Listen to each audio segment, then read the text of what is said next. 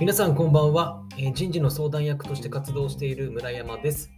え現在8月31日、え19時40分ということで8月もあっという間に終わってしまいました。皆さんこの夏いかがでしたでしょうか？僕はですね、昨日まで北海道に行ってまいりました。5日間行ってまいりまして、まあ主に札幌市内にいたんですけれども、あのーまあ仕事、ホテルで仕事をしながらまったりゆったりしていたというところでございますが、早速本題に行きましょう。はい、今日お伝えしたいことなんですけれども、あの採用についてです。まあ、この人材不足っていうところは、どの会社さんでも悩みがあるかと思うんですが、の採用についてのコツということをお伝えしたくて、よくですね、あのこの1年を通してあの人の流れ、波、傾向とかあるのかというふうに、たまにご質問いただくんですけど、僕はそれに対してないっていうふうに答えています。はい。あの、求職者だけを考えると、確かに年度末とか、あとはね、年の終わり12月とか、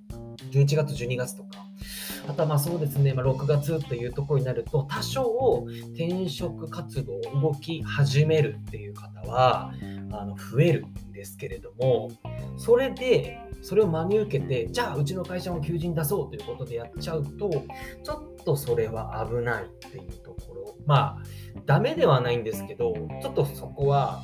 もうちょっと考えた方がいいって話で、いわゆるですね、この時期人が活発に動くよっていうことは、いろんなその求人関連の会社さんが言うわけですよ。いろんな人が言うわけですよ。で、それに乗っかるんですよ、企業も。じゃあ今求人出そうって。ことはつまりですよ。つまり、求人側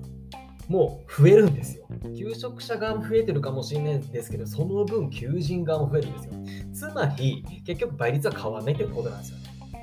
で僕が重要なのは今このタイミングに出してちゃんとに応募者対応できるのかだとか求人の効果を見て改善にこう当てる時間はあるのかっていういわゆるその自社のリソースですよね。自社にちゃんとそういう工数だとか時間とか手間を取ることはできるのかっていうそこを僕重要視してもらいたいなと思うんですよ。採用ってやはりこのねえーやってみて改善、やってみて改善の繰り返しで良くなっていくものですので、出した出しっぱなしじゃないんですよね。うん。なので、